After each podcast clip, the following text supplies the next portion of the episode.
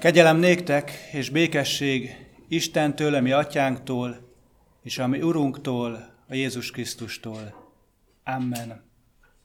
Hallgassa meg a gyülekezet bőjt harmadik vasárnapjára kiírt alapigét, melyet megírva találunk Péter első levelének első fejezetében, a 17. verstől a következőképpen.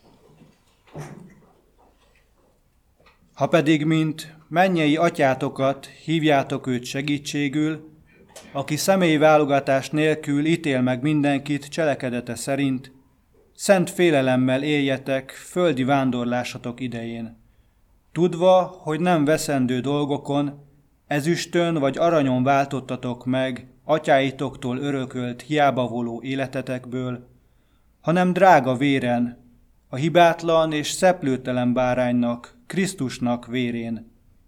Ő ugyan a világ teremtése előtt kiválasztatott, de az idők végén jelent meg ti értetek, aki által hisztek Istenben, aki felma, feltámasztotta őt a halottak közül, és dicsőséget adott neki, hogy hitetek Istenbe vetett reménység is legyen. Urunk, szentelj meg minket, szentelj meg minket igéddel, a Te igéd igazság.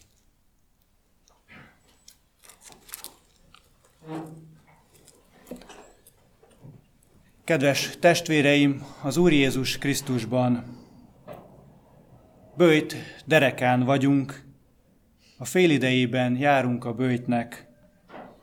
A mai vasárnapunk a harmadik, és lesz még három vasárnap ezután a nagy hétig.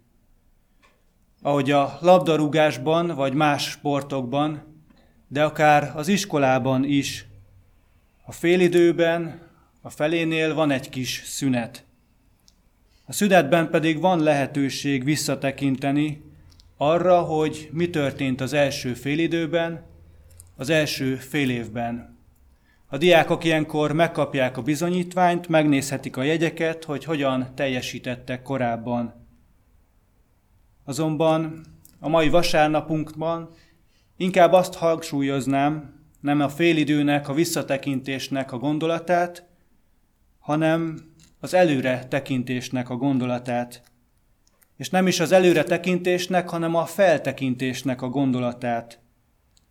Hiszen a Zsoltáros, ahogy korábban említettem, már korábban mondtam, azt mondta, hogy az Úrra néz szüntelen, felfelé tekint az Istenre. Hangsúlyos gondolat. Úgy gondolom, hogy Okuli vasárnapján, a szemek vasárnapján ez egy igen fő, igen hangsúlyos gondolat, ami előttünk áll. A folytonos Istenre figyelés, amelyről beszél.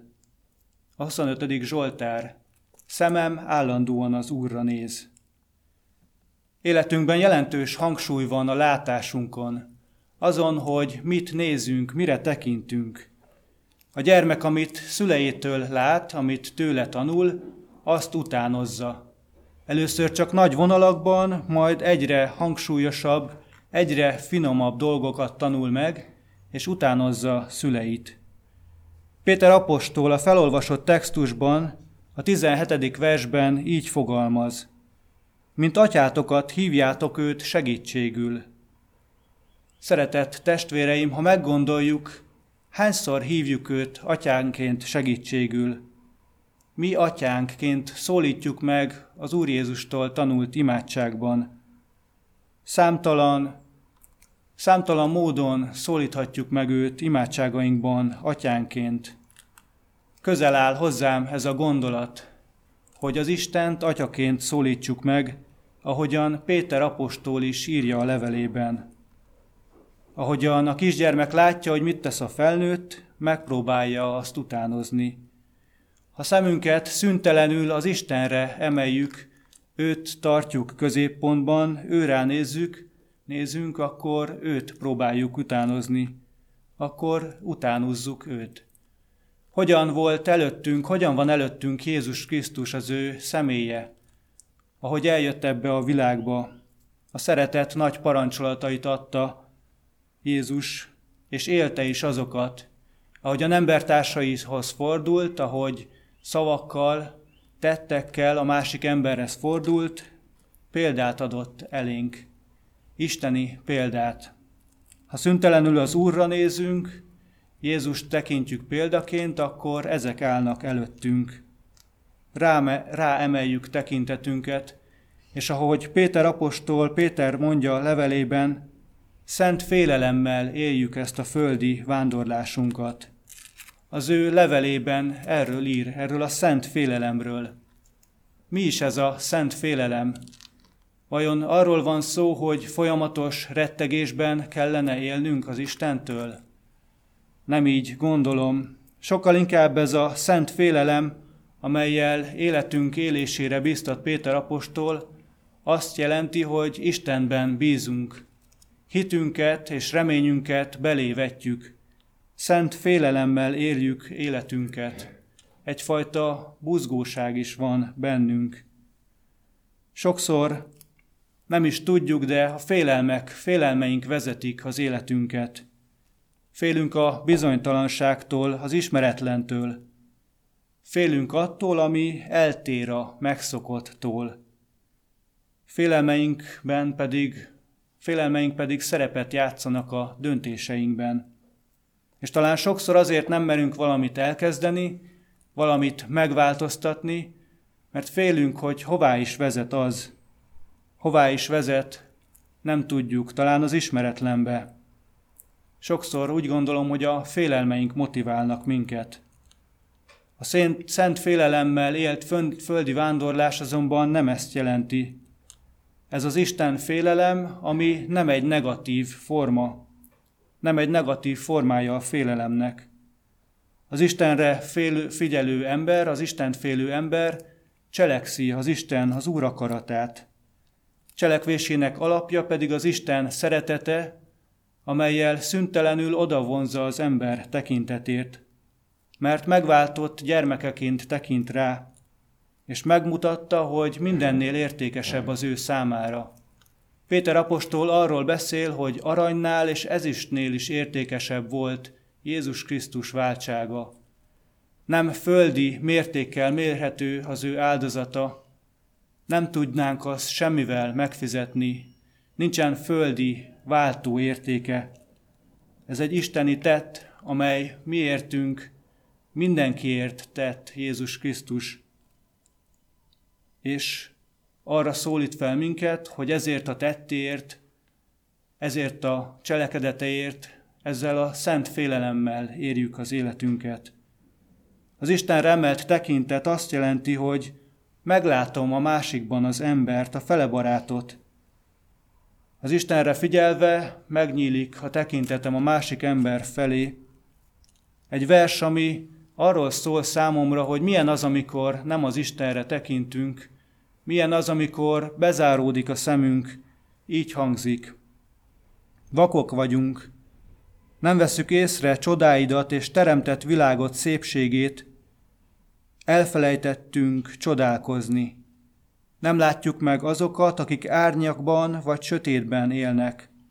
A szenvedőket és a nyomorultakat nem merünk a mélybe tekinteni. Tégy minket látóvá, Urunk, süketek vagyunk.